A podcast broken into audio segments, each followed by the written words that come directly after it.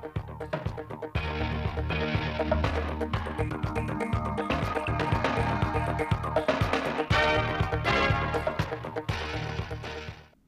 kính chào quý vị và các bạn đến với bản tin thời sự 16 giờ ngày 24 tháng 6 của Đài Phát thanh và Truyền hình Thanh Hóa. Chương trình đang được thực hiện trên sóng FM tần số 92,3 MHz. Đoàn công tác của Ban Chỉ huy Phòng chống thiên tai, tìm kiếm cứu nạn và phòng thủ dân sự tỉnh Thanh Hóa vừa đi kiểm tra công tác chuẩn bị phòng chống thiên tai tại huyện Yên Định. Ghi nhận của đoàn công tác tại huyện Yên Định, đến nay, huyện đã tổng kết nhiệm vụ công tác phòng chống thiên tai năm 2022, triển khai nhiệm vụ năm 2023. Kiện toàn Ban Chỉ huy các cấp, trên cơ sở chỉ tiêu chuẩn bị vật tư, phương tiện phục vụ công tác ứng phó với các tình huống thiên tai theo phương châm 4 tại chỗ được tỉnh giao, huyện Yên Định đã phân giao cụ thể cho các địa phương. Đến thời điểm này, các địa phương trên địa bàn huyện đã cơ bản chuẩn bị đầy đủ về số lượng theo quy định. Phương án phòng chống thiên tai, phương án đảm bảo an toàn cho các trọng điểm đê sung yếu được xây dựng phù hợp với đặc thù của từng địa phương. Công tác tập huấn cho các lực lượng canh đê, xung kích được triển khai đầy đủ. Tiến độ thi công một số công trình đê điều thủy lợi đảm bảo theo kế hoạch. Thực hiện công tác đảm bảo an toàn tại các bến đò trong mùa mưa bão, Ban an toàn giao thông huyện Hà Trung đã yêu cầu Ủy ban nhân dân xã Hà Sơn chấp hành nghiêm các quy định hoạt động của bến khách ngang sông. Xã Hà Sơn, huyện Hà Trung có hai bến đò đang hoạt động gồm bến đò Cô Tám và bến đò Ba Bông. Hai bến đò này nhìn chung phương tiện đều đảm bảo an toàn kỹ thuật, đã có đăng ký đăng kiểm, người điều khiển có chứng chỉ chuyên môn. Tuy nhiên, nhiều hành khách đi đò vẫn chưa tự giác tuân thủ quy định mặc áo phao và sử dụng dụng cụ nổi. Để phòng ngừa nguy cơ xảy ra mất an toàn đường thủy, Ban an toàn giao thông huyện Hà Trung yêu cầu Ủy ban nhân dân xã Hà Sơn đẩy mạnh tuyên truyền cho các chủ đò thực hiện nghiêm các quy định vận chuyển khách, không được chở quá số người quy định. Nhằm thay đổi cách thức quản lý, sản xuất và tiêu thụ sản phẩm, người dân, doanh nghiệp, hợp tác xã hoạt động trong nông nghiệp trên địa bàn Thanh Hóa đã tích cực chuyển đổi số, góp phần phát triển nông nghiệp thông minh. Đến nay, tỉnh Thanh Hóa đã được chứng nhận 77 mã số vùng trồng xuất khẩu. Toàn tỉnh xây dựng khoảng 5.000 ha diện tích sản xuất nông nghiệp ứng dụng công nghệ cao trên các loại cây trồng rau các loại, mía, cây ăn quả – trên địa bàn tỉnh có 80 hợp tác xã nông nghiệp ứng dụng công nghệ cao trong sản xuất và có nhiều sản phẩm nông sản đạt ô cốp 3 sao, 4 sao cấp tỉnh. Ngành nông nghiệp tỉnh Thanh Hóa cũng đã hoàn thiện bản đồ nông hóa giai đoạn 1 cho 9 huyện với tổng diện tích được xác lập trên 102.800 ha đất nông nghiệp. Trong 6 tháng đầu năm 2023, các đơn vị liên quan trực thuộc Sở Nông nghiệp và Phát triển Nông thôn Thanh Hóa đã thực hiện lấy 369 mẫu vật tư nông nghiệp để giám sát chất lượng. Qua kết quả kiểm tra phân tích, có 177 mẫu đạt yêu cầu, 142 mẫu đang chờ kết quả kiểm nghiệm. Ngoài ra có 25 mẫu vi phạm gồm thuốc bảo vệ thực vật, thức ăn chăn nuôi, giống cây trồng, thuốc thú y, phân bón. Các đơn vị đã tiến hành xử lý vi phạm hành chính đối với các cơ sở có mẫu vi phạm chất lượng theo đúng quy định, đồng thời tuyên truyền, hướng dẫn, phổ biến sâu rộng các quy định của Trung ương của tỉnh về quản lý vật tư nông nghiệp để nâng cao ý thức chấp hành của các tổ chức cá nhân tham gia sản xuất kinh doanh. Ủy ban nhân dân huyện Vĩnh Lộc tỉnh Thanh Hóa vừa xây dựng đề án bảo tồn và mở rộng quy mô phát triển cây sâm báo trên địa bàn huyện Vĩnh Lộc giai đoạn 2022-2025, định hướng đến năm 2030.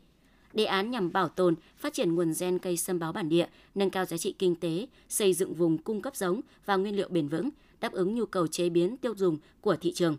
Để thực hiện đề án, huyện Vĩnh Lộc dự kiến chi hơn 91,3 tỷ đồng cho xây dựng vườn giống bảo tồn, tập huấn kỹ thuật trồng, chăm sóc và phòng trừ sâu bệnh, xây dựng kết cấu hạ tầng vùng sản xuất tập trung quy mô lớn, tạo lập nhãn hiệu tập thể và quảng bá cho sản phẩm. Theo đó, phân đấu đến năm 2025, diện tích cây sâm báo đạt 120 ha, năm 2030 đạt 250 ha và trở thành sản phẩm chủ lực của huyện. Quý vị và các bạn đang theo dõi bản tin thời sự trực tiếp 16 giờ của Đài Phát thanh và Truyền hình Thanh Hóa. Tiếp theo là những thông tin trong nước. Hiện nay tổng kim ngạch xuất khẩu diệt may mới chỉ đạt trên 18 tỷ đô la Mỹ, giảm hơn 17% so với cùng kỳ, trong khi mục tiêu đề ra cả năm nay là 45 đến 47 tỷ đô la Mỹ. Diễn biến kinh tế thế giới trong nửa năm qua đang ảnh hưởng mạnh đến hoạt động thương mại toàn cầu. Các ngành hàng xuất khẩu chủ lực của chúng ta cũng không nằm ngoài những tác động này. Ví dụ là ngành dệt may, thiếu đơn hàng, cạnh tranh gia tăng, các thị trường quan trọng của Việt Nam tiếp tục tăng cường truy xuất nguồn gốc sản phẩm dệt may – đây là thách thức không nhỏ cho mục tiêu toàn ngành đạt kim ngạch xuất khẩu 40 tỷ đô la Mỹ trong năm nay.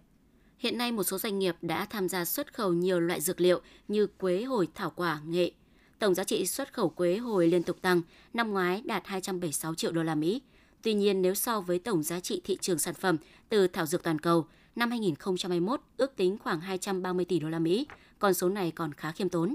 Theo các chuyên gia, để tăng kim ngạch xuất khẩu dược liệu, nước ta cần phải hình thành các vùng sản xuất dược liệu chuyên canh tập trung quy mô đủ lớn. phải được quản lý truy xuất nguồn gốc và chất lượng sản phẩm theo tiêu chuẩn của Tổ chức Y tế Thế giới về thực hành tốt nuôi trồng và thu hái sản xuất dược liệu hữu cơ theo tiêu chuẩn quốc tế cũng như của các nước nhập khẩu. Theo Cục Thương mại điện tử và Kinh tế số Bộ Công Thương, hiện nay trên các website, ứng dụng thương mại điện tử và mạng xã hội, sản phẩm đồ chơi trẻ em khá phong phú, đa dạng về mẫu mã, chủng loại và giá thành. Về các sản phẩm bị cấm theo quy định của pháp luật Việt Nam, theo Cục Thương mại điện tử và Kinh tế số, đó còn là các loại đồ chơi dùng điện có điều khiển từ xa, có thể gây nhiễu cho các đồ dùng trang thiết bị khác hoặc không đảm bảo an toàn cho trẻ em. Các loại đồ chơi có sử dụng quốc kỳ bản đồ Việt Nam, ảnh lãnh tụ không đúng với quy định, có mục đích xấu. Nếu phát hiện website nào bày bán các sản phẩm nêu trên, người tiêu dùng có thể gửi phản ánh về Cục Thương mại điện tử và Kinh tế số Bộ Công Thương, số 25 Ngô Quyền, Hoàn Kiếm, Hà Nội. Triển lãm ngành công nghiệp dịch vụ ô tô Việt Nam Auto Mechanica năm 2023 với chủ đề về xe điện đã khai mạc ngày 23 tháng 6 tại Trung tâm Hội trợ Triển lãm Sài Gòn, thành phố Hồ Chí Minh. Hơn 460 đơn vị đến từ nhiều quốc gia trên thế giới đã trưng bày và giới thiệu nhiều hạng mục sản phẩm và giải pháp liên quan đến ô tô. Đây là chuỗi sự kiện không chỉ dừng lại ở việc trưng bày xe, các sản phẩm phụ kiện, mà điểm khác biệt chính là khả năng kết nối và giao thương giữa các doanh nghiệp ngành ô tô với nhau và các đơn vị thuộc ngành công nghiệp phụ trợ. Triển lãm sẽ diễn ra đến hết ngày 25 tháng 6 nhằm thúc đẩy các nhà sản xuất ô tô tăng tỷ lệ nội địa hóa lên 40%, xúc tiến hoạt động thương mại xuất nhập khẩu từ các nhà đầu tư nước ngoài. Sáng 24 tháng 6, với 470 trên tổng số 475 đại biểu có mặt đồng ý, 95,14%, Quốc hội thông qua dự luật sửa đổi bổ sung một số điều của luật xuất cảnh, nhập cảnh của công dân Việt Nam và luật nhập cảnh, xuất cảnh, quá cảnh, cư trú của người nước ngoài tại Việt Nam. Luật có hiệu lực từ 15 tháng 8 năm 2023. Trong đó, Quốc hội đồng ý kéo dài thời hạn thị thực visa điện tử từ 30 ngày lên 90 ngày, có giá trị nhập cảnh nhiều lần. Quốc hội cũng đồng ý nâng thời hạn tạm trú tại cửa khẩu cho người nhập cảnh theo diện đơn phương miễn thị thực từ 15 ngày lên 45 ngày. Số liệu thống kê tại 20 tỉnh thành phía Nam của Viện Pasteur Thành phố Hồ Chí Minh cho thấy, từ đầu năm đến nay đã ghi nhận khoảng 11.000 trường hợp mắc bệnh tay chân miệng.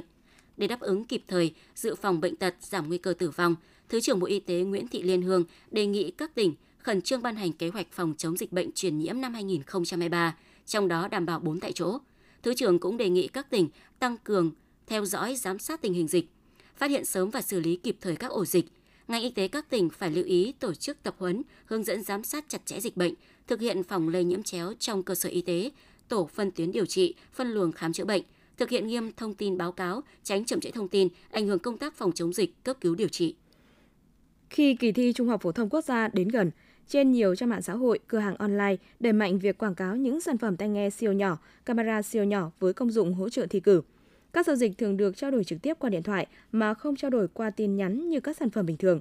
Hiện nay chưa có các quy định cụ thể của pháp luật về việc xử lý vi phạm đối với các đối tượng sử dụng sản phẩm thiết bị ghi âm, ghi hình, định vị, ngụy trang vào mục đích gian lận trong thi cử, mà những thí sinh dự thi hiện nay chỉ phải chịu kỷ luật của theo quy định của cơ sở tổ chức kỳ thi vì vi phạm quy chế dự thi bởi hành vi gian lận trong thi cử. Đây cũng được coi là lỗ hổng pháp luật bởi có cầu thì ắt sẽ có tăng cung. Người có nhu cầu sử dụng tăng cao thì sẽ xuất hiện nhiều cơ sở sản xuất cung cấp thiết bị này.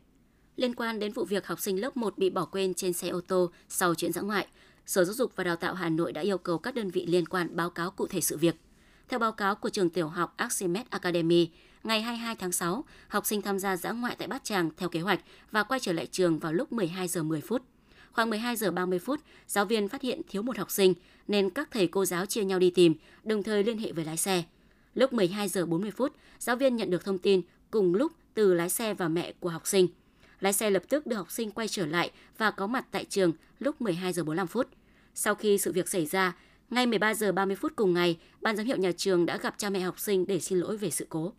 Sáng 24 tháng 6, Cơ quan An ninh điều tra Công an tỉnh An Giang cho biết vừa ra quyết định khởi tố vụ án, khởi tố bị can và bắt tạm giam Lâm Thiện Nhật, sinh năm 1994, trú tại thị trấn Núi Sập, huyện Thoại Sơn, tỉnh An Giang, về hành vi chế tạo, tàng trữ, mua bán trái phép vũ khí quân dụng. Các quyết định trên đã được Viện Kiểm sát Nhân dân cung cấp phê chuẩn. Theo kết quả giám định của Phân viện Khoa học Hình sự Bộ Công an, hai trong năm khẩu súng thu giữ trong phòng trọ của Nhật là vũ khí quân dụng – sau đó, vụ việc được chuyển đến cơ quan an ninh điều tra công an tỉnh An Giang để tiếp tục điều tra xử lý theo thẩm quyền. Đa phần trẻ mắc tay chân miệng diễn biến nhẹ, nhưng nếu không được phát hiện và điều trị kịp thời, bệnh có thể có nhiều biến chứng nguy hiểm. Trong trường hợp trẻ có một trong ba triệu chứng dưới đây, cha mẹ không nên chủ quan tự theo dõi tại nhà mà cần đưa trẻ đến ngay cơ sở y tế để được khám và điều trị kịp thời, tránh hậu quả đáng tiếc. Ba dấu hiệu gồm trẻ sốt cao không đáp ứng với điều trị, trẻ sốt trên 38,5 độ C kéo dài hơn 48 giờ và không đáp ứng thuốc hạ nhiệt. Trẻ giật mình, trẻ mắc tay chân miệng có biểu hiện giật mình là dấu hiệu của tình trạng nhiễm độc thần kinh. Khi trẻ mắc tay chân miệng, cha mẹ nhớ chú ý đến phát hiện triệu chứng này ở trẻ ngay cả khi trẻ đang chơi và quan sát xem tần suất giật mình có tăng theo thời gian hay không. Trẻ quấy khóc dài dẳng kéo dài, trẻ quấy khóc nhiều, thậm chí quấy khóc cả đêm không ngủ. Trẻ cứ ngủ khoảng 15 đến 20 phút lại dậy quấy khóc rồi lại ngủ tiếp. Nếu cha mẹ chủ quan nghĩ rằng do bé có các nốt đau trong miệng nên quấy khóc, nhưng thực tế đây là tình trạng nhiễm độc thần kinh ở giai đoạn rất sớm. Trên đây cũng là thông tin cuối cùng của bản tin thời sự cuối ngày. Xin kính chào và hẹn gặp lại quý vị và các bạn trong chương trình sau. Quý vị và các bạn vừa theo dõi bản tin 16 giờ của Đài Phát thanh và Truyền hình Thanh Hóa. Mời quý vị tiếp tục đón nghe bản tin thời sự 17 giờ để cập nhật những tin tức thời sự trong tỉnh.